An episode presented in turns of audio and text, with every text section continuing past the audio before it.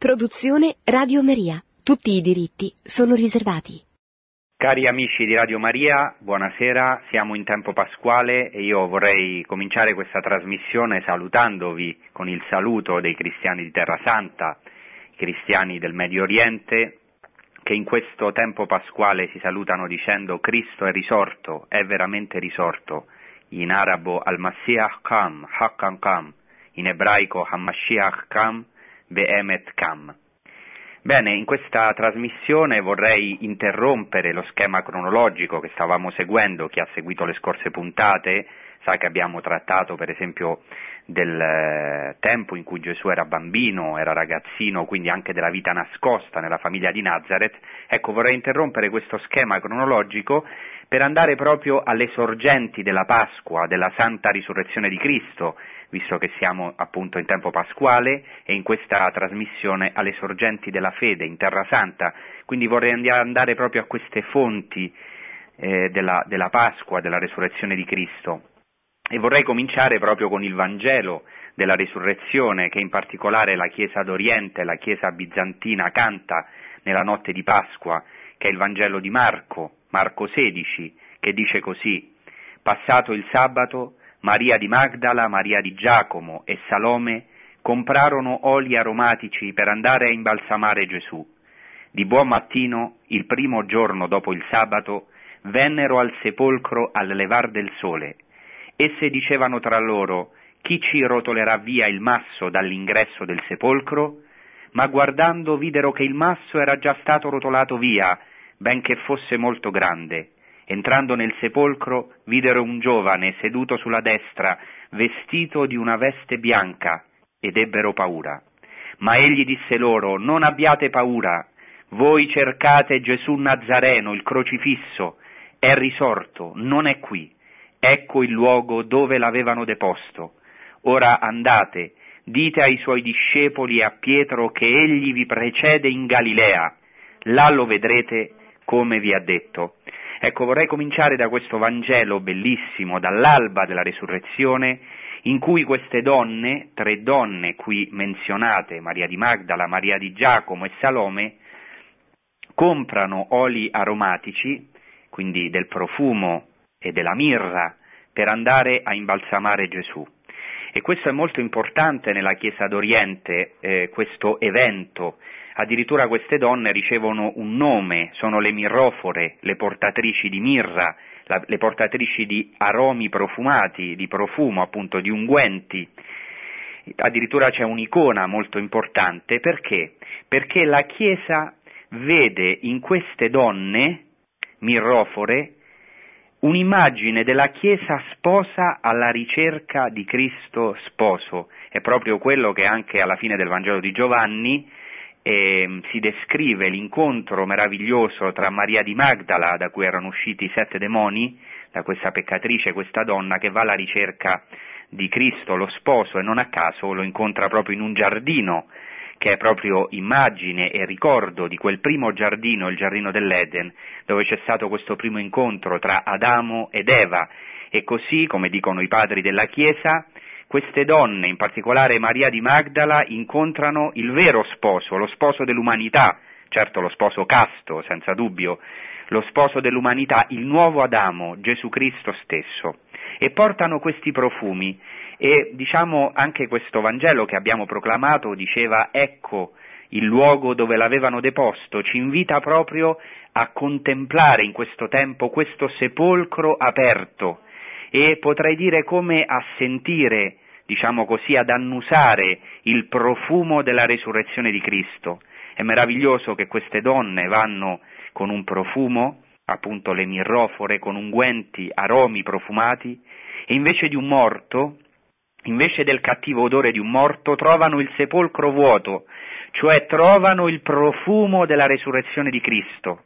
E sappiamo che Cristo è questo profumo, dice anche San Paolo, eh, riferito ai cristiani, voi siete il profumo di Cristo, eh, perché ecco, eh, Cristo veramente ha effuso questa bellezza, questo profumo, eh, questo aroma della sua risurrezione che è giunto fino a noi. Questo lo hanno ben sottolineato i padri. Per esempio vi vorrei citare un testo di Ippolito, che dice così Ippolito Romano, proprio commentando il Cantico dei Cantici, quando nel Cantico dei Cantici si dice ehm, la sposa dice attirami dietro a te corriamo, verremo alla fragranza dei tuoi profumi, il tuo amore ecco, è più fragrante del vino.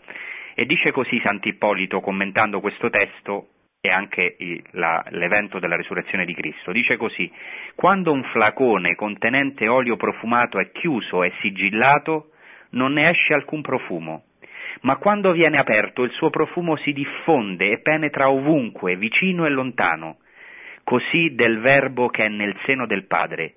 Finché non fu uscito non poteva dar gioia a nessuno, ma quando il Padre mise il suo soffio, il suo profumo, il Verbo diffuse dovunque la gioia.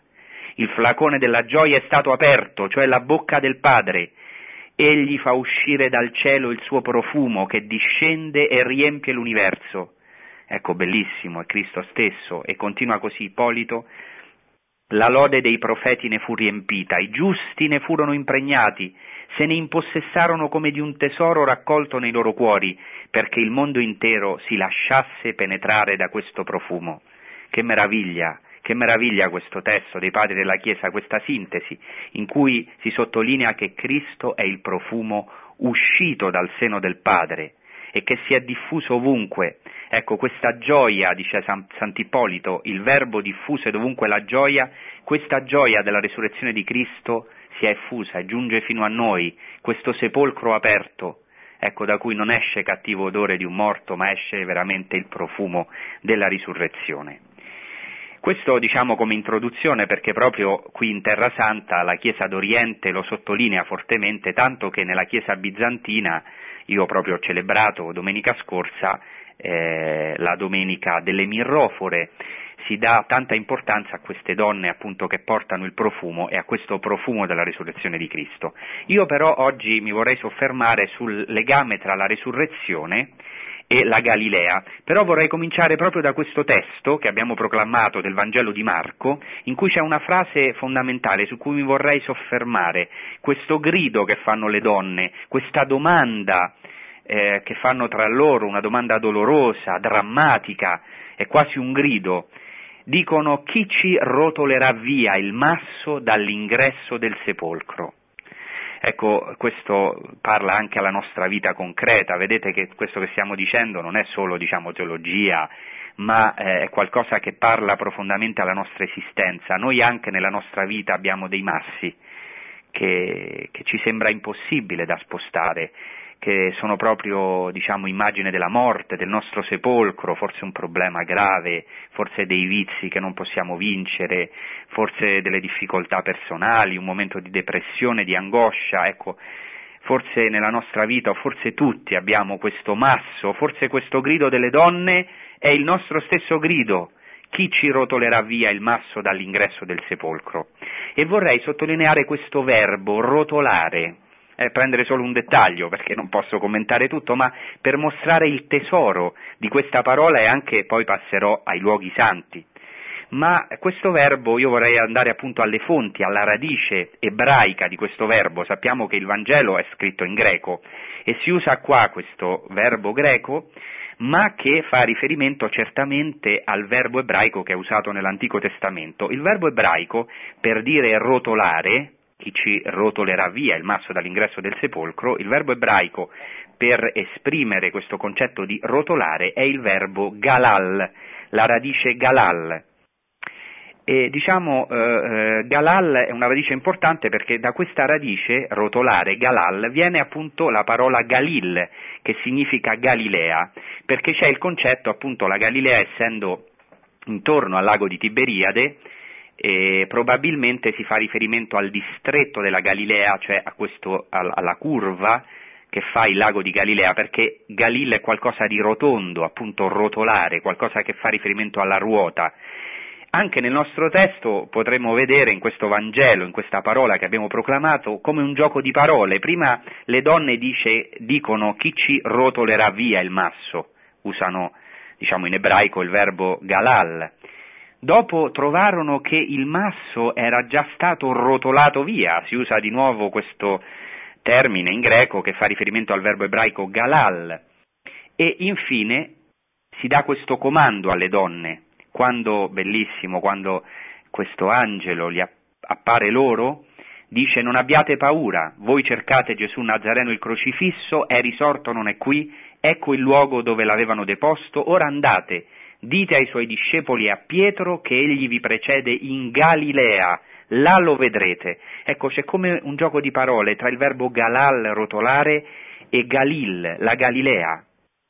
Ecco, se vediamo nell'Antico Testamento, faccio riferimento solamente a due parole, questo verbo galal, rotolare, è molto importante. Vi ricordo che in Genesi 29 Giacobbe arriva a un pozzo e eh, rotola via la pietra dalla bocca del pozzo.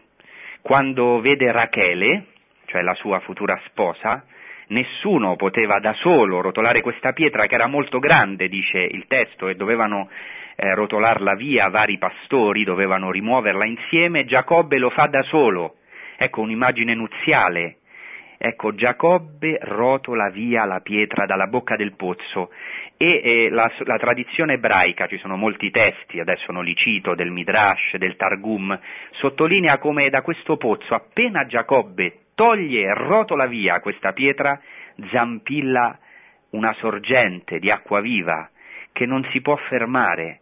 Ecco, noi sappiamo chi è questa sorgente di acqua viva, noi sappiamo che Gesù, Cristo, è il nuovo Giacobbe, colui che ha rotolato via la pietra dalla bocca del pozzo e ci ha sposato nella sua risurrezione. Ecco come Giacobbe con Rachele si è innamorato di noi per amore, è morto, ha dato la sua vita la, la Chiesa nuova Eva è nata dal suo costato ed è stata rigenerata dal costato di Cristo, dalla sua passione, dal suo mistero pasquale, dalla sua resurrezione. Ecco, è zampillata per noi quest'acqua viva dello Spirito Santo. Poi c'è un altro testo molto bello di Giosuè, solo per dare due esempi, in cui Giosuè, e non a caso Giosuè è eh, il, nome, il nome stesso di Gesù, Yeshua, Gesù è il nome, diciamo, una variante del nome Yehoshua, Giosuè, e dice Giosuè agli ebrei, Oggi ho rotolato via da voi la vergogna dell'Egitto, quando arrivano nella terra promessa dopo la circoncisione ed è cancellata questa vergogna, questa angoscia della schiavitù dell'Egitto, dice Giosuè al popolo, oggi ho rotolato via da voi la vergogna dell'Egitto. Si usa lo stesso verbo rotolare, galal, e per quello, dice la scrittura subito dopo, il libro di Giosuè, quel luogo fu chiamato Galgala, che non è in Galilea, ma fa sempre riferimento appunto a questo, a, a questo rotolare. Ecco, eh, possiamo dire che il nuovo Giosuè, Gesù Cristo compie questa parola di Giosuè, lui è il nuovo Giosuè che ha cancellato, che ha rotolato via da noi questa pietra, cioè la vergogna dell'Egitto, della morte, della schiavitù, Sappiamo che il vero Egitto è il peccato, il vero Egitto è la morte, Cristo ci ha liberati, ci ha aperto il passaggio alla terra promessa che per noi è il regno dei cieli.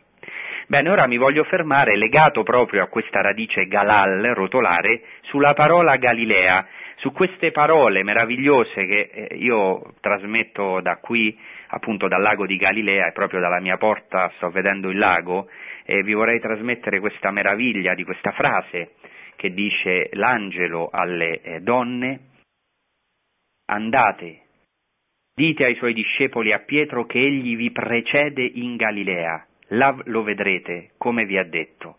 Perché è così importante la Galilea? Perché Gesù Cristo ci precede in Galilea, a tutti, eh? non solo a chi poi sta fisicamente qui. Cristo Gesù ci precede in Galilea, là lo vedrete. Cosa significa la Galilea? Ecco, mi vorrei fermare proprio su questo, eh, se, se, riuscirò, se Dio mi darà la grazia, eh, trattare della Galilea proprio in relazione alla resurrezione di Cristo, in particolare all'apparizione che fa Gesù Cristo, Gesù Cristo appare proprio sulle rive del lago di Galilea e si fa vedere, si manifesta ai suoi discepoli Ecco, come abbiamo ascoltato in questa frase, egli vi precede in Galilea, là lo vedrete. E con questo si realizza la promessa che Gesù aveva fatto ai suoi discepoli quando mh, gli aveva preannunciato la tristezza nel cenacolo, ma subito dopo gli dice ma vi vedrò di nuovo e il vostro cuore si rallegrerà e nessuno vi potrà togliere la vostra gioia. Vi vedrò di nuovo. Ecco, Cristo rivede i suoi discepoli in Galilea, gli dà un appuntamento. Cristo ci precede in Galilea, è lì che ci aspetta, lì lo vedremo. Ma che cos'è la Galilea? Ecco, già in altre trasmissioni ho fatto riferimento, però ricordo brevemente, per chi forse per la prima volta ascolta questa trasmissione, la Galilea eh, fa riferimento nell'Antico Testamento alla profezia di Isaia.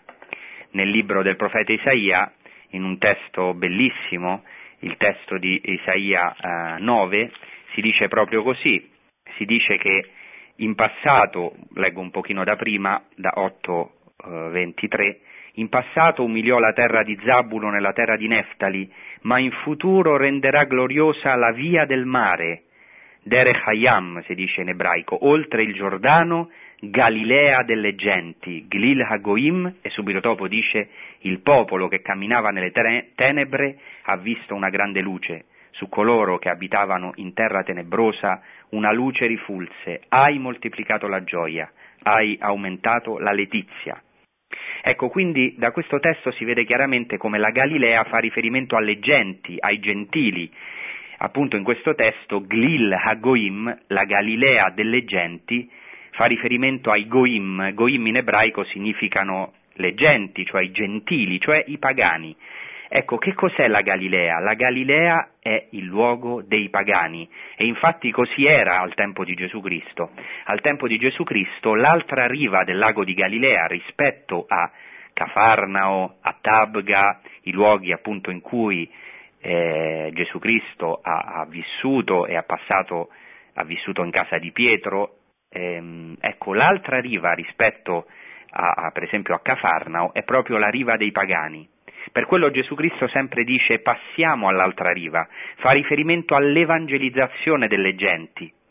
L'altra riva è il luogo a cui Gesù Cristo manda i discepoli, li, li fa prendere il largo da questo lago, li vuole far passare all'altra riva, che è un'immagine appunto di tutto il mondo, de, dell'universo, dei gentili che erano sparsi in tutto il mondo e veramente questa buona notizia della resurrezione? È arrivata a tutto il mondo, è arrivata fino a noi, questo profumo della resurrezione di Cristo di cui parlavamo all'inizio, e, ma anche l'altra riva significa il cielo, eh, molto più che diciamo, la riva dei gentili, significa appunto attraverso l'evangelizzazione passare al cielo. E in questo senso Gesù Cristo è veramente l'uomo dell'altra riva, è l'uomo della Pasqua.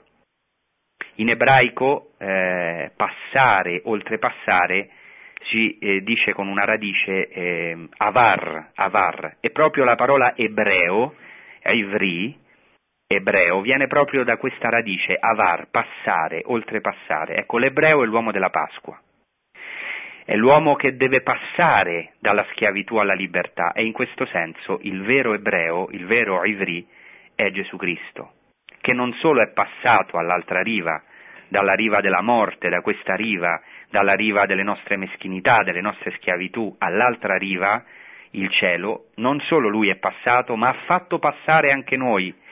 Ecco, possiamo fare Pasqua, siamo liberi, possiamo passare con Gesù Cristo in Galilea, nella Galilea delle genti, nell'altra riva, che è innanzitutto l'evangelizzazione. Infatti, dove i discepoli vedranno Gesù Cristo risorto? Nell'evangelizzazione, quando gli daranno testimonianza, vedranno la potenza della sua parola, della sua azione, come lui è veramente risorto e accompagna l'annuncio del Vangelo con segni e prodigi. Ecco, e poi la Galilea questo sottolinea, l'ha sottolineato molto bene anche Papa Francesco, è anche il primo amore, cioè cosa significa la Galilea? È la chiamata, è l'intimità con Gesù Cristo, dove i discepoli hanno vissuto in intimità di vita, pensate, hanno vissuto, hanno dormito, hanno mangiato con Lui, hanno sentito la sua predicazione, hanno visto i segni che faceva, i suoi prodigi, i miracoli, hanno sperimentato questa comunione di vita con Cristo, questo primo amore.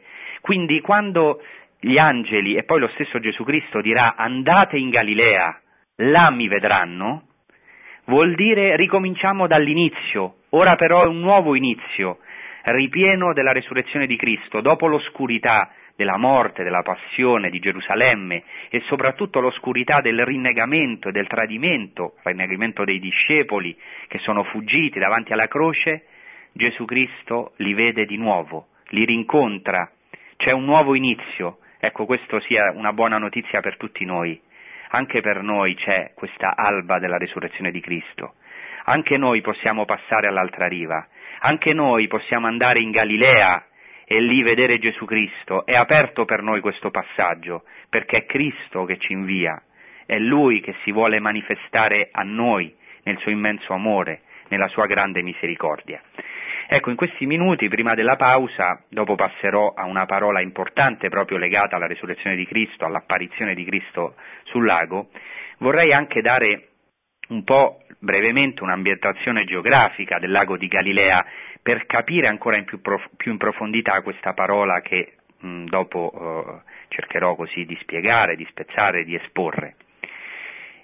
Il lago di Galilea eh, riceve vari nomi nella eh, scrittura, nel Nuovo Testamento, è chiamato lago di Galilea, ma anche mare di Galilea, eh, anche mare di Tiberiade, anche chiamato dagli ebrei eh, Kinneret, per quello eh, è chiamato nei Vangeli anche mare di Gennesaret, gli ebrei lo chiamano anche Ginnosar, cioè una pianura di Ginnosar, ma eh, gli ebrei lo chiamano soprattutto Kinneret, oggi in ebraico, perché riferimento, eh, fa riferimento a una parola ebraica, Kinnor, che vuol dire l'arpa, perché infatti il lago di Tiberiade è, sembra come un'arpa, anche è come un cuore, è molto interessante. Per i rabbini il mare di Tiberiade è una delle meraviglie, è un'immagine del giusto. Ehm, il lago di Tiberiade, secondo la tradizione rabbinica, è un'immagine del giusto, riceve le acque dal nord, le acque del Giordano, e le ridona, mentre il Mar Morto è l'immagine del malvagio, riceve le acque e non le ridona.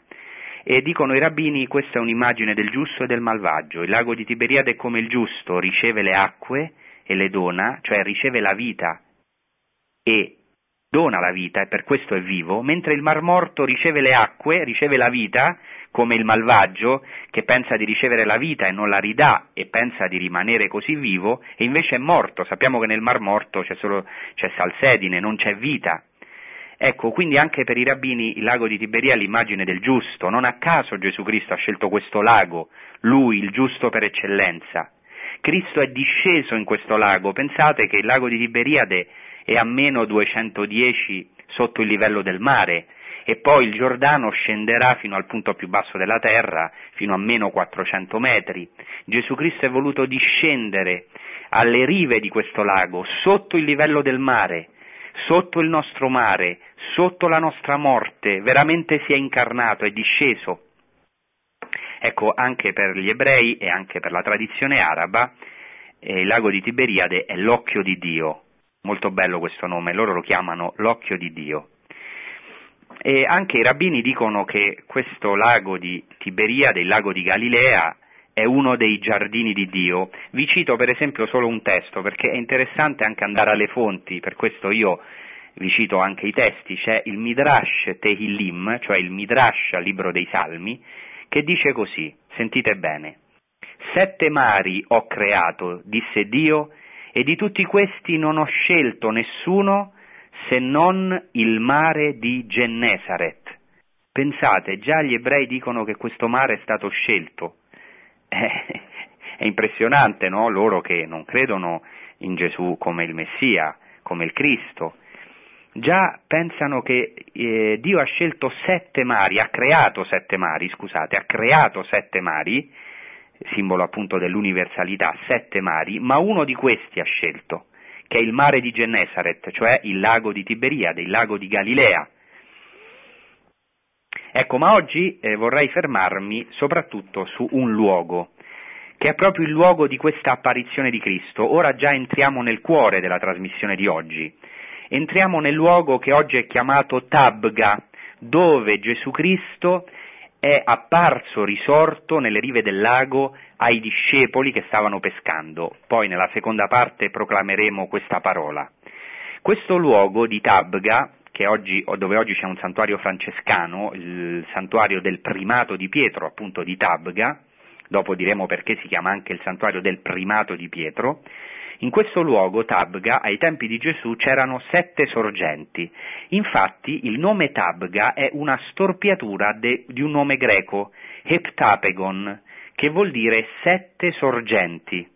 Ecco, qui siamo proprio nella trasmissione alle sorgenti della fede, per questo io vi ho parlato nelle scorse trasmissioni della sorgente di Nazareth. Oggi parliamo di queste sette sorgenti alcune ancora si possono vedere oggi, che sono proprio intorno a Tabga, proprio vicino a Cafarnao, a pochi chilometri da Cafarnao, a 2-3 chilometri da Cafarnao.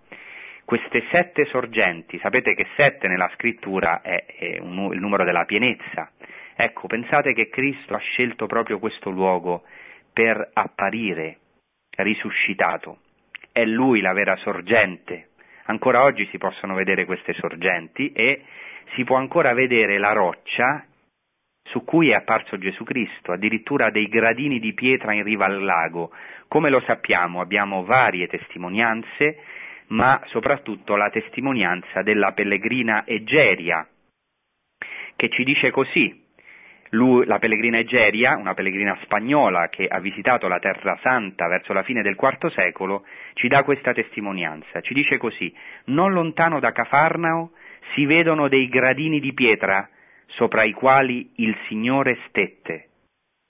Pensate che Egeri ha visto questi gradini di pietra. Ancora noi oggi, appena fuori della chiesa del primato di Pietro di Tabga, presso i padri francescani, possiamo ammirare questi stessi gradini. E continua Egeria, lì pure sopra il mare vi è un campo erboso, coperto da molte erbe e palmizi, e presso di essi le sette fonti emettono ciascuna acqua infinita. In questo campo il Signore saziò il popolo con i cinque pani e i due pesci. Quindi queste sette sorgenti sono il simbolo dell'abbondanza e, come ho detto, ancora oggi si può vedere questa roccia, parte di questa roccia è all'interno della chiesetta bellissima del santuario francescano del primato di Pietro, dove c'è la mensa Christi, cioè dove Cristo ha eh, preparato il pane e il pesce per i discepoli, ora lo vedremo, e dove eh, ha avuto questo dialogo meraviglioso con Pietro, di cui parleremo anche dopo, Pietro mi ami tu, e tre volte Pietro confermerà il suo amore per Gesù Cristo e per questo è chiamato anche roccia del primato di Pietro e forse qualcuno di voi o molti di voi si ricordano che questa, su questa roccia si è voluto prostrare prima Paolo VI nella sua storica visita in Terra Santa, il primo Papa che ha visitato la Terra Santa dopo Pietro, si è voluto pres- prostrare su questa roccia nel 1964 e poi Giovanni, San Giovanni Paolo II si è voluto gettare, prostrare su questa roccia del primato di Pietro. Cristo ha fondato la sua Chiesa sulla roccia della resurrezione di Cristo, sulla roccia della sua misericordia come eh, vedremo nella seconda parte della trasmissione. Ora possiamo fare una breve pausa musicale.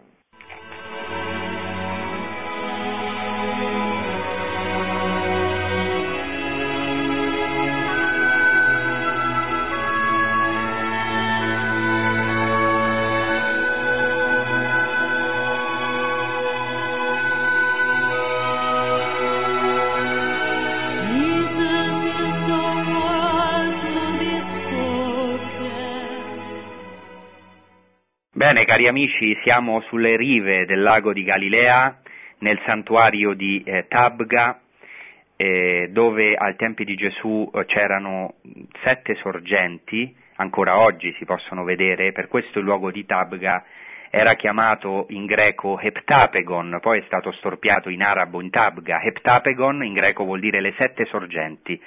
Ecco, ciò vuol dire la pienezza dell'abbondanza, eh, la pienezza della sorgente. In questo luogo, che è proprio accanto al santuario della moltiplicazione dei pani e dei pesci, dei padri benedettini e che sta a pochi chilometri da Cafarno, molte volte Gesù si è riunito con i suoi discepoli.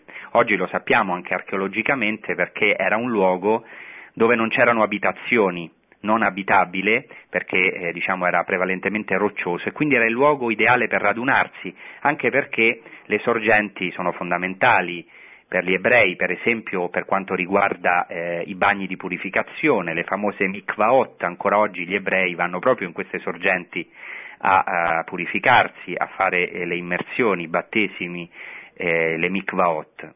Ecco, in questo luogo delle sette sorgenti, a Tabga, Heptapegon, nel santuario del primato di Pietro, da tempi antichissimi, si venera una roccia, parte sta dentro la chiesa e parte fuori dalla chiesa, proprio alle rive del lago, un luogo meraviglioso per chi c'è stato, uno dei luoghi più belli in assoluto, tra l'altro a me più cari, tra i più cari. Si ricordano eh, soprattutto eh, qui ehm, diciamo, due eventi che avvengono nello stesso tempo, la mensa che Cristo ha preparato nella roccia, e ancora oggi si può vedere questa roccia all'interno della chiesa e c'è scritto proprio mensa Christi, la mensa di Cristo perché il luogo dove Gesù Cristo prepara, come vedremo, il cibo, la colazione in particolare, ecco l'Eucaristia, diciamo così, ai suoi discepoli e poi viene chiamata anche roccia del primato di Pietro perché Subito dopo questo uh, pasto, eh, appunto, che ha tutto un significato eucaristico, c'è questo dialogo tra Cristo e Pietro, pieno di misericordia, che adesso vedremo, perché Cristo edifica eh, la sua Chiesa sulla roccia della resurrezione di Cristo e sulla roccia della professione di fede di Pietro, che come vedremo è anche una professione basata sulla misericordia, sulla eh, misericordia che Gesù Cristo dà a Pietro dopo che ha sperimentato il suo rinnegamento. Ecco, pensate che le testimonianze sono antichissime su questi luoghi. I primi giudeo-cristiani, sappiamo, a Cafarnao, proprio vicino, sappiamo che c'era una comunità molto attiva giudeo-cristiana, di cui parlano anche le fonti ebraiche e anche le fonti cristiane, e, e, i primi giudeo-cristiani hanno mantenuto questi luoghi, li hanno conservati con venerazione, per cui non abbiamo dubbi oggi che questo sia il luogo. Ci sono delle testimonianze, io ho citato prima la testimonianza di Egeria, lei ha visto addirittura dei gradini di pietra sopra i quali il Signore stette, cioè è apparso risorto. E ancora oggi li possiamo vedere questi gradini di pietra, sono proprio all'esterno della chiesetta, proprio davanti al lago, sulle rive del lago di Galilea. Anche Giuseppe Flavio ci testimonia la grande fertilità, abbondanza di questo luogo. Giuseppe Flavio è proprio uno storico contemporaneo, appena posteriore a Gesù Cristo, comunque praticamente contemporaneo di Gesù. E dice così, per esempio, su questo luogo, lui appunto scrive nel primo secolo d.C., dice che la fertilità del suolo di questo luogo consente qualsiasi coltura e gli abitanti vi fanno crescere di tutto e il clima è così temperato che si adatta anche alle piante più svariate. I noci, alberi particolarmente idonei alle regioni fredde, vi crescono innumerevoli accanto alle palme che richiedono il caldo e vicino a fichi e ulivi, cui si confà un'aria più mite. Sentite poi che dice, si direbbe che la natura si sia compiaciuta di un simile sforzo per raccogliere sullo stesso suolo le specie più diverse e che le stagioni si siano affrontate in una benefica gara, cercando ognuna di imporsi in questa terra. Essa infatti non soltanto produce così inaspettatamente frutti diversi, ma li mantiene a lungo. L'uva e i fichi, re di tutti i frutti, che sono, aggiungo io, i frutti della terra promessa, li produce ininterrottamente per dieci mesi, mentre tutti gli altri frutti maturano nell'intero corso dell'anno. Ecco, pensate, ecco, ho, ho, ho, voluto citare questo proprio per dare uno scenario di questo luogo meraviglioso intorno a queste sette sorgenti che tra l'altro eh, eh, permettono anche al luogo di essere molto pescoso, quindi veramente un luogo abbondante, un vero e proprio giardino. Ecco, Cristo risorge in un giardino perché sappiamo che il sepolcro, ci dice il Vangelo, era un giardino, in quel luogo dove fu crocifisso Gesù c'era un giardino, dice il Vangelo, nel giardino un sepolcro nuovo, Gesù risorge in un giardino e dà appuntamento ai suoi discepoli in questo meraviglioso giardino che è la Galilea, che sono le rive del lago di Galilea che hanno colpito così tanto Giuseppe Flavio, che tra l'altro era un militare, che spende molte parole sulla fertilità, l'abbondanza di questo luogo, di questa pianura intorno a queste sette sorgenti.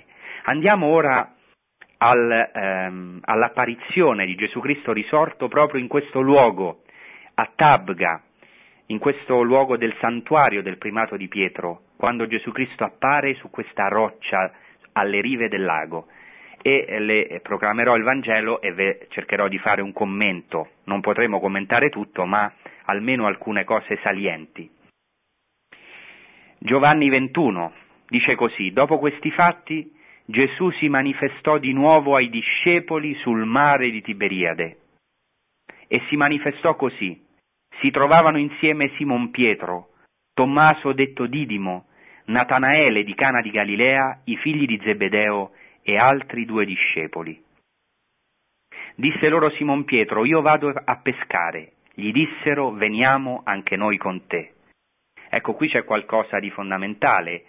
Questo Vangelo, questo evento avviene dopo le due prime apparizioni di Gesù Cristo nel cenacolo, ma i dodici non sono insieme, o almeno non se ne parla qui, ci sono solo sette, ma questo numero è significativo sono sette discepoli, cioè Simon Pietro, Tommaso detto Didimo, Natanele di Cana di Galilea, i figli di Zebedeo e altri due discepoli.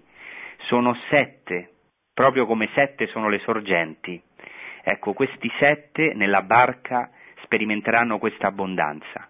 Accanto a Simon Pietro è subito citato Tommaso, detto Didimo. Didimo in greco vuol dire gemello. Ecco, quel Tommaso che nella prima apparizione non era presente perché rappresenta il discepolo che arriva in ritardo, che non è con i dodici quando viene Gesù Cristo, forse era troppo scoraggiato, ecco ora diventa come il gemello eh, di Simon Pietro, non lo lascia, Tommaso detto Didimo, Tommaso detto il gemello.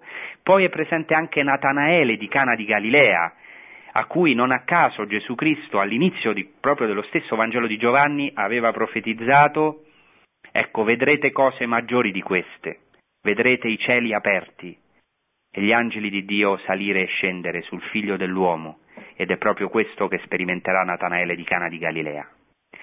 Ecco, disse loro, a questi altri sei, disse loro Simon Pietro, io vado a pescare. Gli dissero, veniamo anche noi con te. Allora uscirono e salirono sulla barca, ma in quella notte non presero nulla.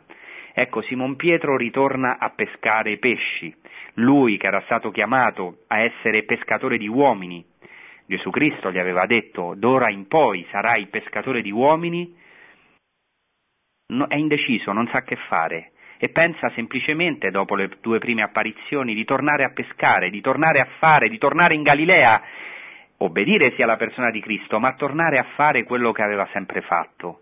E giustamente i discepoli, diciamo così, si preoccupano, non lo lasciano solo, dicono veniamo anche noi con te, ma in quella notte non presero nulla. Ecco, qui c'è il fallimento, qualcosa che noi tutti nella nostra vita sperimentiamo.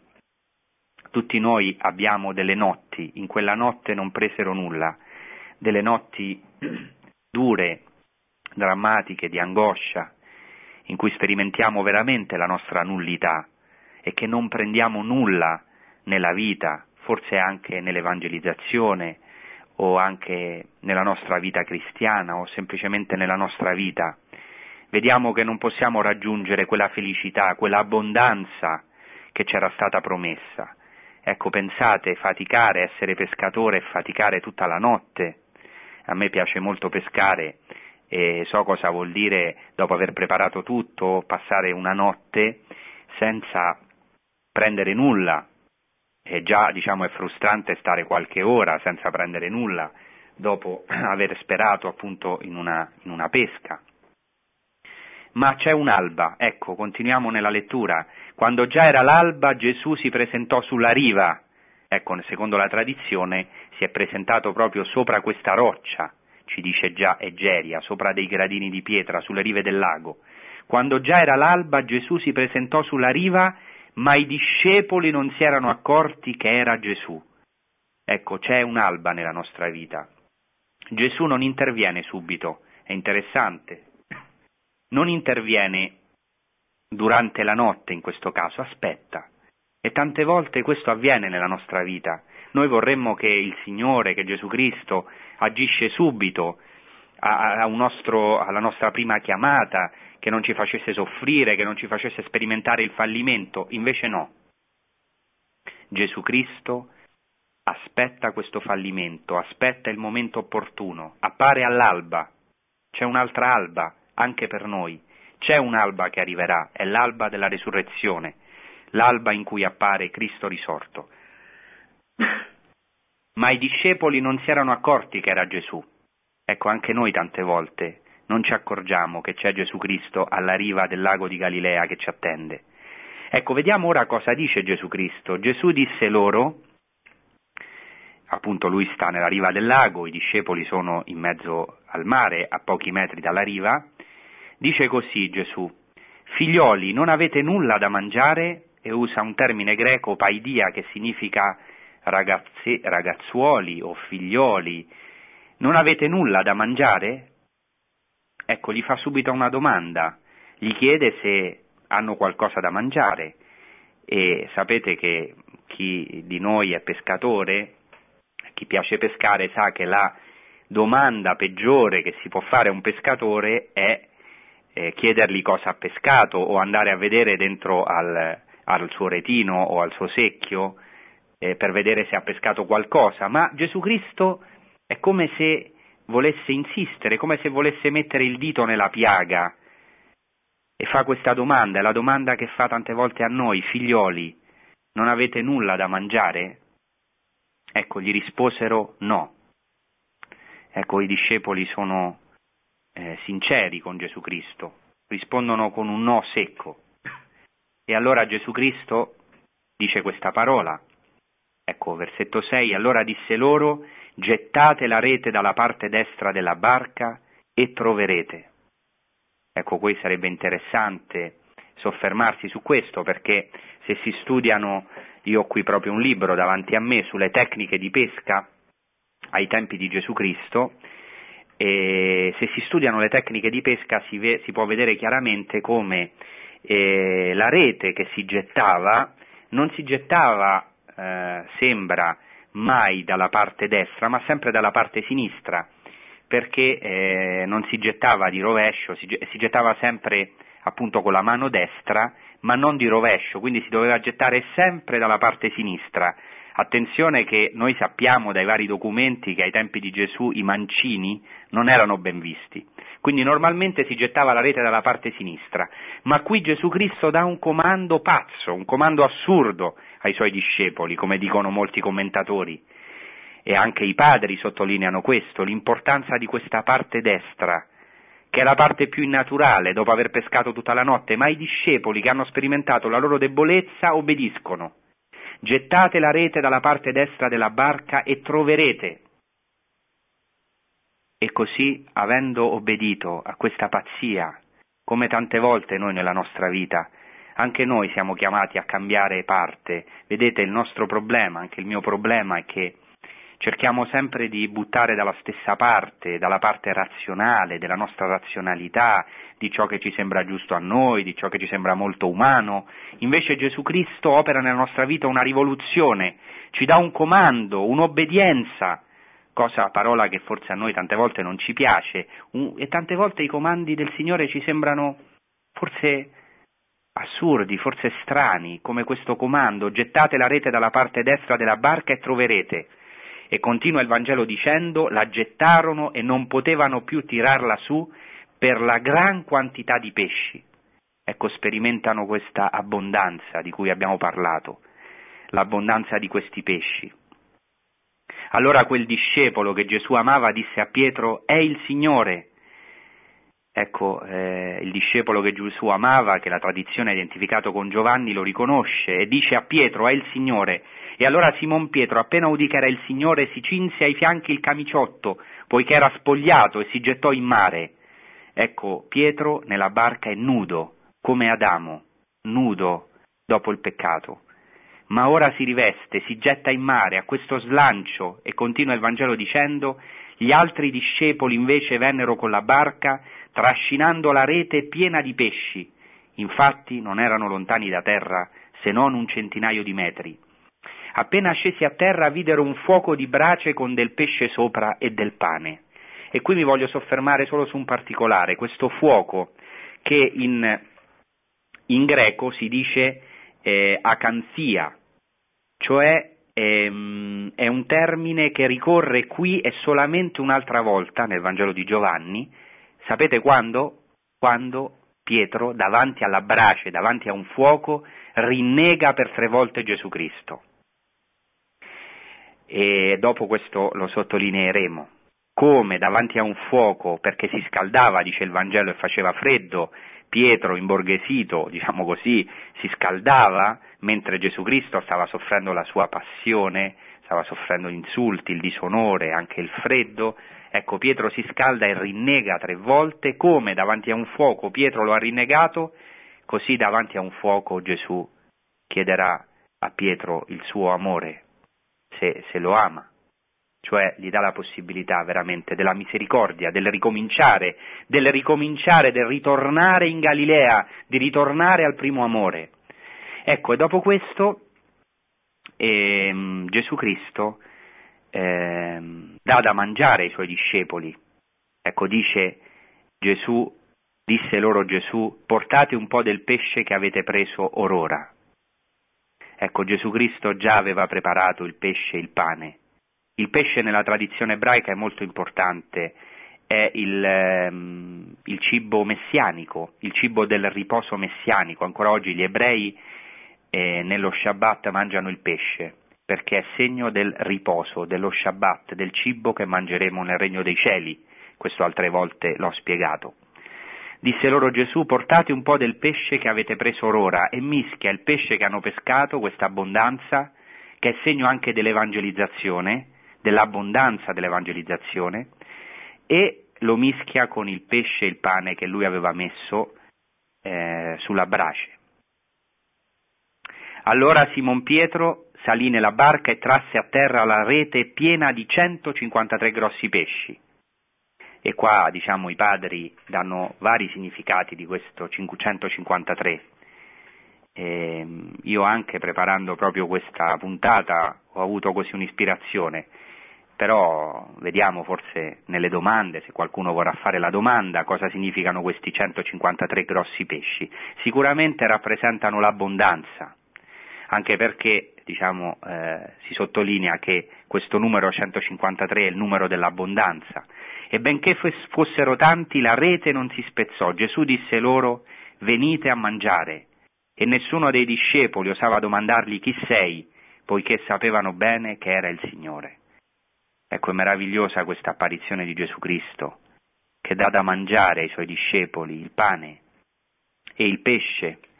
Allora Gesù si avvicinò, continuò il Vangelo, prese il pane, lo diede loro e così pure il pesce. E si dice, questa era la terza volta che Gesù si manifestava ai discepoli dopo essere risuscitato dai morti. E per concludere, alla fine di questo, di, di questo eh, pasto, dopo che ebbero mangiato, Gesù ha un dialogo con Simon Pietro. E questo dialogo, su questo dialogo in questi ultimi tre minuti mi vorrei soffermare. Quando ebbero mangiato Gesù disse a Simon Pietro, Simone di Giovanni, mi vuoi bene tu più di costoro? È molto significativo che Gesù Cristo chiama Simon Pietro non Simon Pietro, non lo chiama Pietro, gli dice Simone di Giovanni, in ebraico Shimon bar Yona o bar Yohanna, è interessante questo nome, Bar Iona, perché Iona, Giona, era il profeta che era fuggito, vi ricordate, nell'Antico Testamento, come Pietro è fuggito, ma la cosa più interessante è che Gesù Cristo chiama Pietro con il suo vecchio nome, gli dice Simone, figlio di Giovanni, come se gli dicesse io so chi tu sei, io ti conosco, conosco chi tu sei, conosco il tuo vecchio uomo. Simone di Giovanni era il vecchio nome di Pietro, è come se Gesù lo conoscesse profondamente e per tre volte gli fa questa domanda, proprio davanti a un fuoco. È meraviglioso che Gesù Cristo non rimprovera aspramente Simon Pietro dopo il suo rinnegamento, ma gli chiede solo una cosa, il suo amore.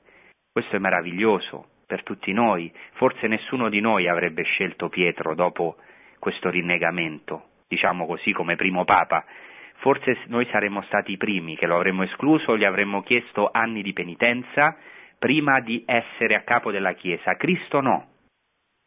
Con questo ovviamente non diciamo che il peccato è bene, diciamo solamente, vogliamo sottolineare un aspetto, che Cristo edifica la sua Chiesa su questa roccia del primato di Pietro che è la roccia della misericordia. Come tre volte Pietro lo ha rinnegato davanti a un fuoco, così Gesù Cristo rinnova il suo amore, gli chiede di rinnovare il suo amore davanti a un fuoco, simbolo del fuoco dell'amore, e la terza volta si dice che Pietro rimase addolorato, perché sapete per tre volte gli chiede Gesù, Simone di Giovanni, mi vuoi bene? E Pietro rimane addolorato che per la terza volta gli dicesse mi vuoi bene? E gli disse Signore tu sai tutto, tu sai che ti voglio bene. Alla terza volta Pietro capisce, Pietro capisce, si ricorda, ecco, del suo rinnegamento, rimane addolorato, ma in questo dolore incontra l'amore infinito di Gesù Cristo che gli farà la profezia. Ecco, per tre volte gli dirà pasci le mie pecorelle e gli fa la profezia che un giorno tenderà le sue mani. Un giorno anche Pietro potrà morire come Cristo, potrà glorificare Dio. Per questo ah, si dice, questo gli disse, disse Gesù a Pietro, per indicare con quale morte egli avrebbe glorificato Dio e conclude il racconto dicendo, e detto questo Gesù aggiunse, seguimi. Ecco, l'ultima parola del Vangelo di Gesù a Pietro è, l'ultimo comando di Gesù a Pietro è seguimi, come quel primo seguimi. Ecco perché la Galilea significa ritornare al primo amore, ritornare a seguire Gesù Cristo, ma ora dopo tutta l'esperienza fatta con Lui, dopo aver sperimentato la propria debolezza, dopo che Pietro si è conosciuto profondamente, lui che pensava di dare la sua vita per Cristo, di, di, di morire per lui dopo aver sperimentato la sua debolezza, è pronto per seguire Gesù Cristo, fondato sulla roccia della sua misericordia. Ecco, allora vorrei che tutto questo anche per noi fosse una buona notizia, che possiamo rallegrarci per questa mensa che Cristo ci ha preparato e perché ci vuole tutti condurre in Galilea, appunto che è prima di tutto ritornare a seguire Gesù Cristo al primo amore e poi poter partire con lui all'altra riva della Galilea, verso la Galilea delle genti, verso tanti nostri fratelli che non hanno questa vita, che non conoscono l'amore di Cristo, che sono schiavi del peccato, eh, ingannati dal demonio, come tanti di noi siamo stati. Ecco, il Signore ci invita veramente a portare a loro la sua resurrezione. Bene, possiamo ora passare agli interventi telefonici.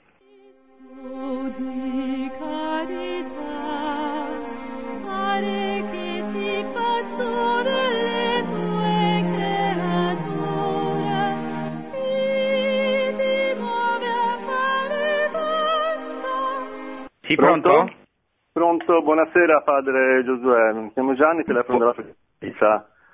Buonasera.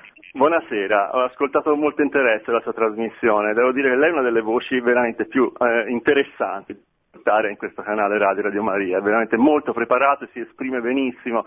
E, e quello che trovo particolarmente interessante nelle sue trasmissioni è che lei ci dà una visione della lettura dei, dei Vangeli, delle Sacre Mm, non rimanendo fermo alla lettera come si sente un po' troppe volte, ma andando al di là di questa.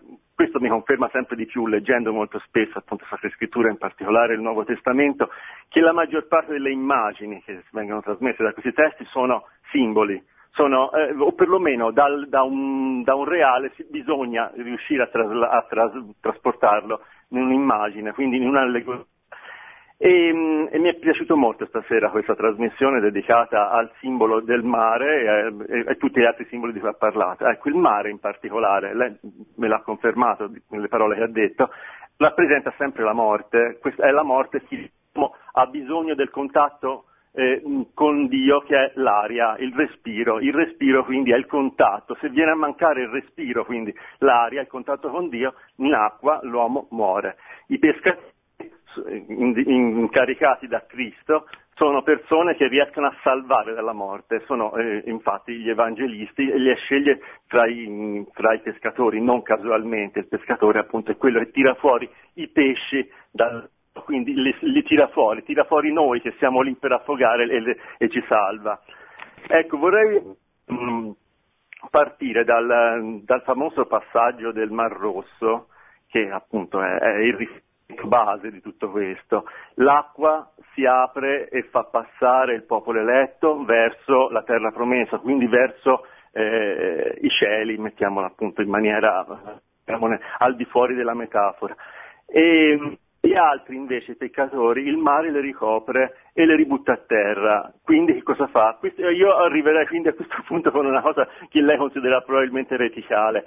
Le ributta a terra perché? Eh, si può parlare in questo caso di senso della reincarnazione. Chi sbaglia, come dice Paolo nelle sue lettere, il peccato porta alla morte. Che cosa significa? Riporta nella vita, la vita sulla terra è basata, è caratterizzata dalla morte. Quindi i, chi segue la, la, la, giusta strada, che poi è Cristo, la via, la verità e la vita, va verso la vita eterna in un'altra dimensione, nel regno dei cieli. Chi sbaglia viene risbattuto in qualche maniera a terra come i peccatori, gli egiziani, e vengono risbattuti a terra, come dice appunto nel, nell'Esodo. Ora non vorrei, dire, vorrei dare spazio ad altro. Ecco. Sì, sì, quindi questa è la domanda in generale. Grazie Gianni. Grazie Bene, grazie. Eh, bene, innanzitutto devo dire che eh, certo i padri hanno sempre fatto, come anche tradizione cristiana, una lettura in profondità, quindi diciamo, eh, trovando il significato spirituale della scrittura, qui ci sarebbe diciamo, molto da parlare, c'erano addirittura due scuole dei padri, una più letterale, la scuola antiochena importantissima e quella alessandrina più allegorica, e mm, quindi diciamo, la scrittura ha, eh, racchiude in sé dei tesori, delle interpretazioni, però diciamo, nonostante eh, certo ci sono dei simboli, anche una lettura simbolica, è sempre importante, questo lo volevo precisare, ancorarsi alla storia, questo è anche il senso di queste trasmissioni, cioè è importante perché alcuni esegeti eh, diciamo, per esempio le esegeti liberali hanno voluto eh, insistere alcuni di essi sul fatto che gli Vangeli in realtà non sono intanto importanti gli episodi storici o i miracoli che siano avvenuti o no alla resurrezione, ma è importante il significato filosofico, il significato che c'è. Ecco, noi siamo contro, io sono eh, anche la Chiesa contro questa interpretazione, cioè è vero che la scrittura nasconde dei tesori immensi di interpretazione, ma il fatto storico per noi è fondamentale, senza il fatto storico non ci sarebbe eh, assolutamente nulla, perché diciamo, la nostra fede è storica, è concreta, legata a luoghi e a fatti, eventi veramente accaduti. Ecco, per quanto riguarda questa lettura, mi sembra bene il simbolo del mare, io sarei cauta a usare la parola reincarnazione, semplicemente perché diciamo, non è eh, nella tradizione della Chiesa né nella fede della Chiesa, eh, diciamo, in quanto Gesù Cristo né eh, nell'Antico Testamento né tantomeno Gesù Cristo parla mai di reincarnazione. Mm, Gesù Cristo, diciamo, noi sappiamo che abbiamo una vita, quella diciamo, la dobbiamo spendere. Se per se diciamo, facciamo una lettura spirituale per cui nella nostra vita ci sono momenti di morte, momenti di resurrezione, a livello spirituale quello va bene, ma non a livello concreto, cioè eh, la reincarnazione non esiste, non c'è reincarnazione, eh. per noi, diciamo, noi abbiamo una sola vita, questo è molto consono con tutta la rivelazione, con tutte le scritture, eh, l'importanza di una sola vita. E in questa vita diciamo ci giochiamo tutto, Certo ci viene in aiuto la grazia, non siamo soli in questo, ma questo ci fa prendere veramente la serietà della vita in cui possiamo, ecco, accogliendo la grazia, salvarci per sempre o rifiutandola coscientemente, dannarci per sempre. Ecco, quindi io farei, diciamo, questa precisazione importante. Altrimenti si rischia di ricadere nell'ognosticismo. L'ognosticismo è proprio questo, nega la storia traduce il messaggio cristiano in un messaggio filosofico e per cui quando si entra in questo diciamo tutte le possibilità se si interpreta troppo simbolicamente, eccessivamente, allegoricamente la parola del Vangelo si rischia diciamo di interpretare tutto come un'allegoria, anche l'inferno, anche, mentre eh, Gesù Cristo parla in modo molto concreto, anche, senza negare appunto la ricchezza anche della lettura spirituale. Bene, passiamo al prossimo intervento, grazie. Buonasera, pronto? Buonasera, sì, buonasera. padre. Mi sente? Buonasera, sento, sì. Eh, Maria della provincia di Torino. Sì, buonasera. Buonasera, eh, complimenti. Eh, vorrei sapere, lei ha parlato del, dei mancini che erano malvisti.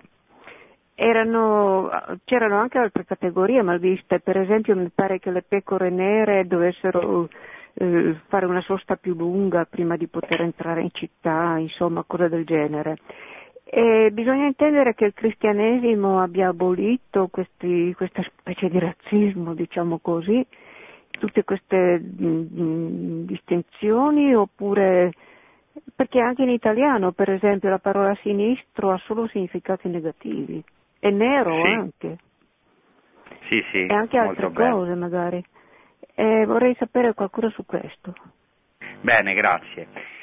Bene, per rispondere alla signora Maria, diciamo che questa dei Mancini era più che altro una, una tradizione, una, una credenza consolidata al tempo dei Romani, per cui praticamente non era tanto una discriminazione, ma si faceva di tutto affinché eh, i Mancini fossero destri, questo per, eh, per varie ragioni. Ovviamente eh, questa diciamo, non è una discriminazione e certamente il cristianesimo in questo, eh, immaginatevi proprio l'amore per i deboli, per gli ultimi, ovviamente poi i mancini non sono così, ma voglio dire tanto più eh, per, per, per colui che, che, che è diverso, questo senza dubbio, però diciamo eh, ai tempi di Gesù normalmente non si era mancini, si tendeva, diciamo, per varie ragioni che adesso sarebbe un po' lungo qui spiegare, si tendeva a far sì nell'educazione che si passasse appunto a essere destri.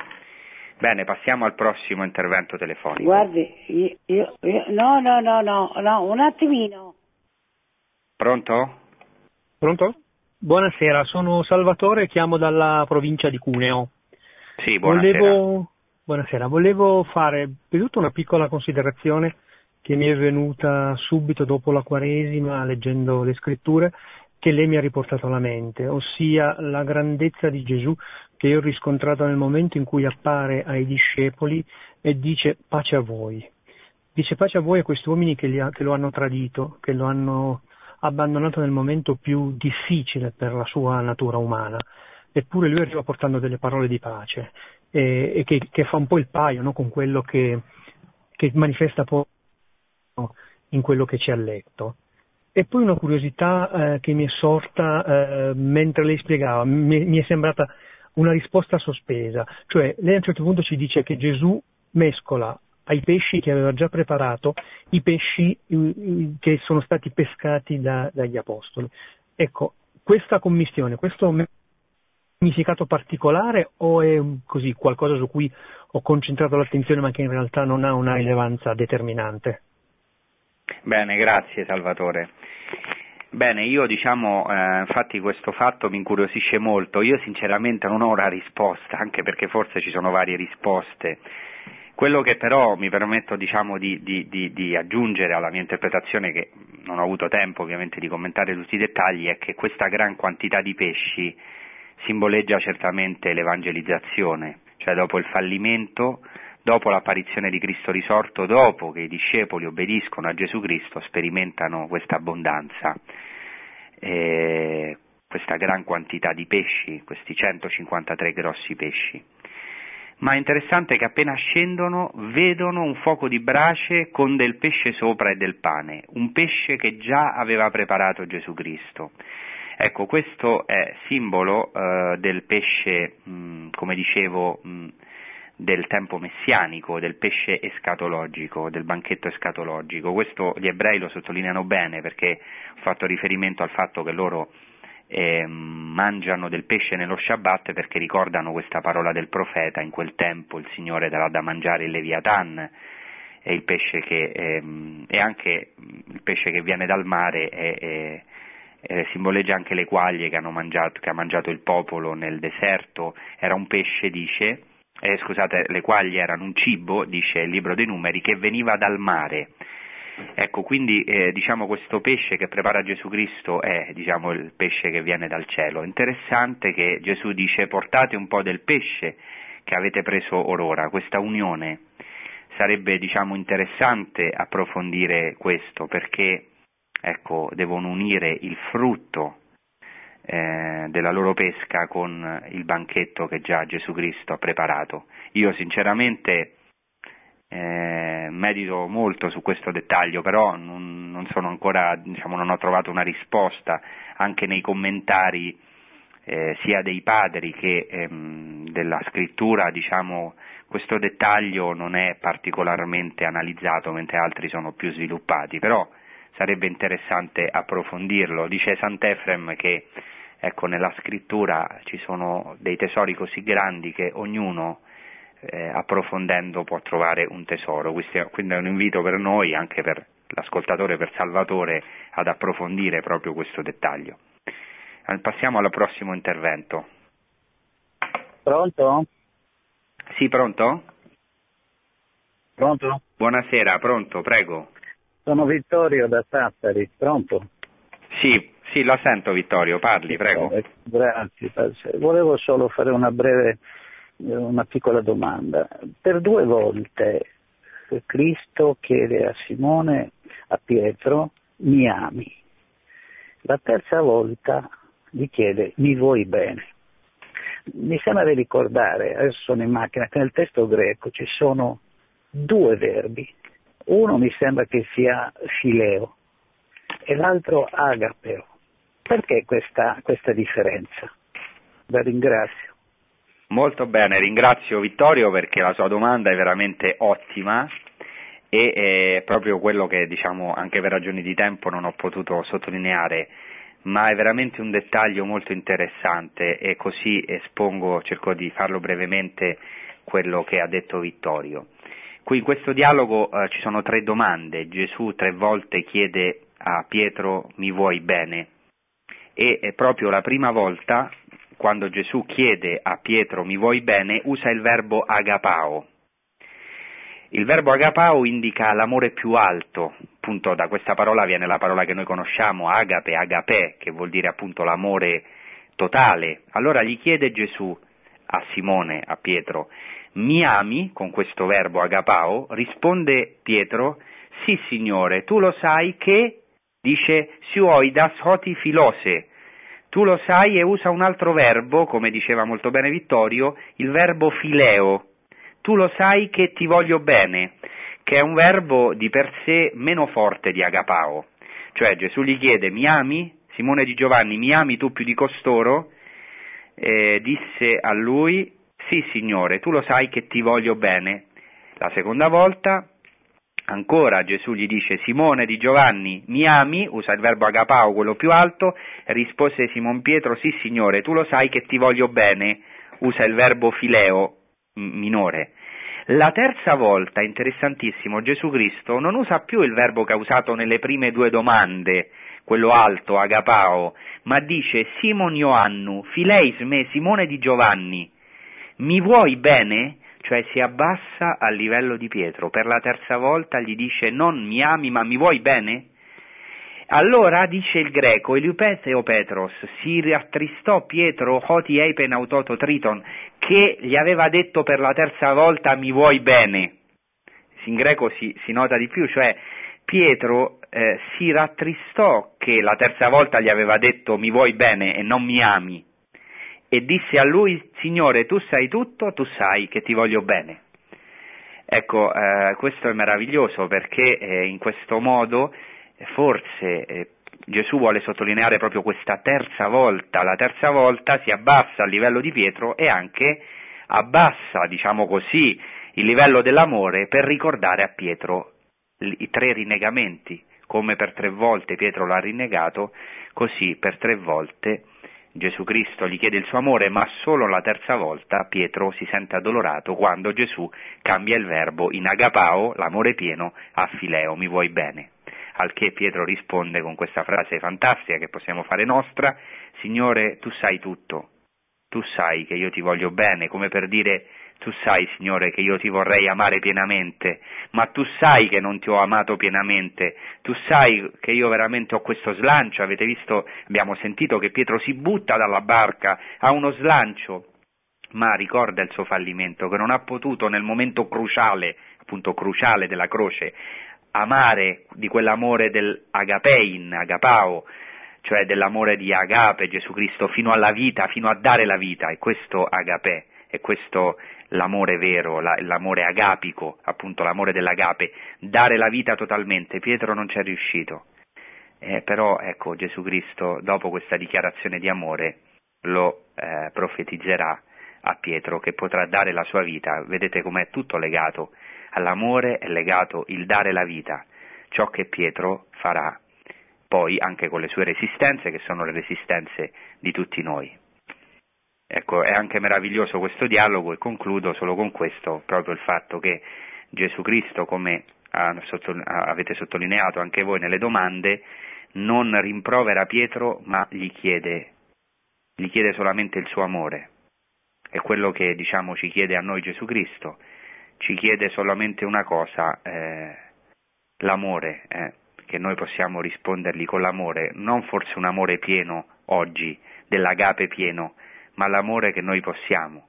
E Gesù Cristo non guarda il peccatore che siamo, non guarda il Simone di Giovanni che siamo, ma guarda il santo che possiamo essere, guarda il Pietro che possiamo essere. Passiamo al prossimo intervento. Pronto?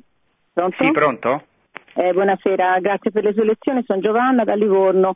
Volevo dire una, una cosa velocissima per quell'ascoltatore che parlava di reincarnazione, no? lei ha detto il Signore non ne parla eh, mai, eh, però San Paolo dice proprio stabilito per gli uomini che muoiono una sola volta, dopodiché viene il giudizio, quindi mi pare che la, San Paolo sia una voce abbastanza autorevole nella Chiesa. Questo Senza dubbio.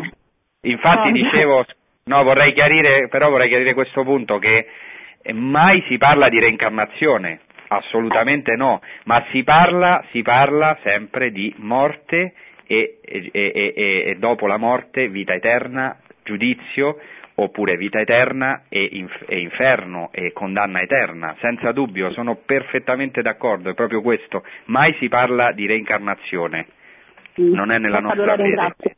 La ringrazio. Bene, grazie. Passiamo al prossimo intervento. Pronto? Sì, pronto? Pronto, sono Angelo da Cuneo. Sì. Senta, io volevo chiedere, eh, dopo, dopo la, la, resurrezione, gli apostoli non riconoscono Gesù neanche sulla strada di Emmaus, nonostante che camminavano assieme a lui, no? eh, non riesco a capire questo, questo concetto. Uno che ha vissuto con Gesù dovrebbe capirlo al volo, riconoscerlo, invece hanno questa difficoltà.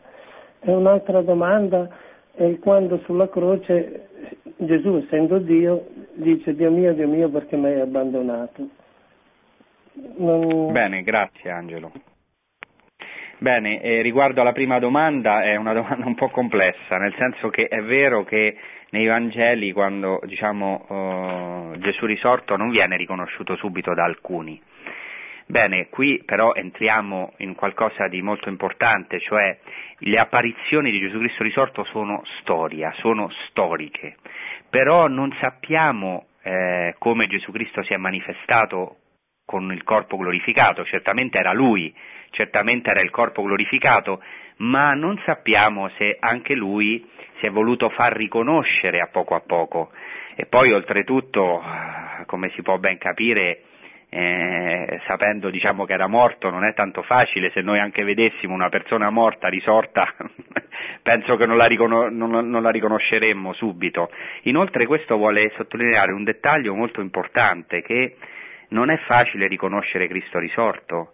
Cristo risorto si riconosce ecco, nello spezzare il pane per esempio e questo dice qualcosa importante della vita della Chiesa il momento in cui noi riconosciamo Cristo risuscitato è proprio la liturgia, in cui diciamo si aprono i nostri occhi alla gloria di Dio, sempre nascosta ovviamente nel mistero. Però mh, so che questa risposta non è sufficiente, bisognerebbe diciamo, parlarne a lungo, anche i padri parlano a lungo di questo elemento che Angelo ha notato e che anche loro notano e rispondono proprio a questo particolare.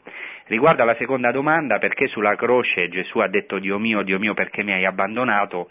Ecco, questo non è un grido di dolore solamente, anche ovviamente eh, è un grido a Dio, ma è la citazione del Salmo, eh, del Salmo 22, e questa è una cosa importante che dobbiamo sapere, che quando nell'antichità si citava il primo versetto o il primo versetto di un salmo, di una parola, in realtà si faceva riferimento, questo è certo eh, dal punto di vista scientifico, si faceva riferimento a tutto il brano. Gesù sulla croce non ha solamente fatto un grido di dolore, anche, anche perché nella croce c'è anche il dolore e lo sa chi è malato che la sofferenza non è una cosa così, ma eh, Gesù Cristo ha gridato, ha sofferto veramente in quanto uomo, quindi ha anche gridato Dio mio, Dio mio perché mi hai abbandonato, ma ha recitato il Salmo e il Salmo comincia così, come l'orante è nella sofferenza, come Gesù Cristo è nella sofferenza, ma finisce nella speranza enorme. Nel Salmo 22 infatti dicendo, eh, finisce proprio con, un, con uno squarcio di speranza, anche di certezza dell'orante che Dio eh, non lo abbandonerà. Eh, per esempio dice annuncerò il tuo nome ai miei fratelli, ti loderò in mezzo all'assemblea, ehm, e poi finisce dicendo eh, io vivrò per lui, lo servirà la mia discendenza, addirittura si profetizza alla vita dopo la sofferenza. Si parlerà del Signore alla generazione che viene, annunceranno la sua giustizia, al popolo che nascerà diranno ecco l'opera del Signore. Finisce così il Salmo, con veramente un, un canto di lode perché Dio non abbandonerà l'orante e quindi non ha abbandonato il padre, non ha abbandonato il figlio nel dolore, non lo ha abbandonato ma lo ha risuscitato dalla morte. Bene, forse abbiamo tempo per un altro intervento. Sì, pronto, buonasera. Buonasera. Buonasera Padre Francesco, sono Giampaolo da Viterbo. Una Buonasera. domanda che è collegata al, all'ultima parte del Vangelo che ci ha spezzato, eh, quindi alla misericordia. Volevo chiederle che cos'è la longanimità e perché è un uh, frutto dello Spirito Santo. Ascolto per radio, grazie. Grazie. Bene, la longanimità, anche chiamata magnanimità, è, è, in greco è, mh, si dice macrothumia. Macrothumia, thumos è, l'animo e macros è la, la grandezza, eh, appunto macro, no? la, la grandezza di animo. È un dono dello Spirito Santo la magnanimità perché diciamo, eh, è legata alla benevolenza, cioè a non avere, possiamo capirla se capiamo il suo contrario. Che cos'è che non è dello Spirito Santo? È la meschinità, cioè avere un animo piccolo, stretto, eh, un animo avaro, che non è generoso, che non ha zelo, che non ha misericordia dell'altro, avere un animo piccolo, e questo forse nella nostra vita lo capiamo perché tante volte l'abbiamo sperimentato quando il nostro animo si chiude davanti a un fratello per un'offesa, un'ingiustizia che abbiamo ricevuto. Ecco, questa è la magnanimità, avere quell'animo grande come è stato appunto l'animo di Gesù Cristo, i doni dello Spirito Santo fanno sempre riferimento a Cristo perché è lo Spirito di Cristo risorto, lo Spirito Santo, e, e quindi avere, avere diciamo, l'anima, per così dire, per quanto noi possiamo, per grazia, l'anima di Gesù Cristo, che è stata veramente aperta totalmente a, a ogni uomo. In questo ovviamente siamo in un cammino, ma eh, diciamo questo è un frutto che può essere solo un frutto dello Spirito Santo, perché noi sappiamo che non viene da noi, eh, perché noi spesso ci rifugiamo proprio nella chiusura, nella strettezza della nostra anima. Bene, con questo eh, abbiamo concluso. Vi ringrazio, vi auguro un felice tempo pasquale, vi ricordo che per 50 giorni, come dicono i padri, siamo nella festa, nella Pasqua fino alla Pentecoste, dicono i padri che in questa cinquantina pasquale ogni giorno è Pasqua e quindi, come dicono i padri, è proibito, o almeno cerchiamo di farlo, è proibito essere tristi. Eh, allora con questa gioia della resurrezione vi saluto e vi chiedo anche di pregare per noi e anche per i cristiani della Terra Santa, per tutta la Terra Santa. Buona serata. Produzione Radio Maria. Tutti i diritti sono riservati.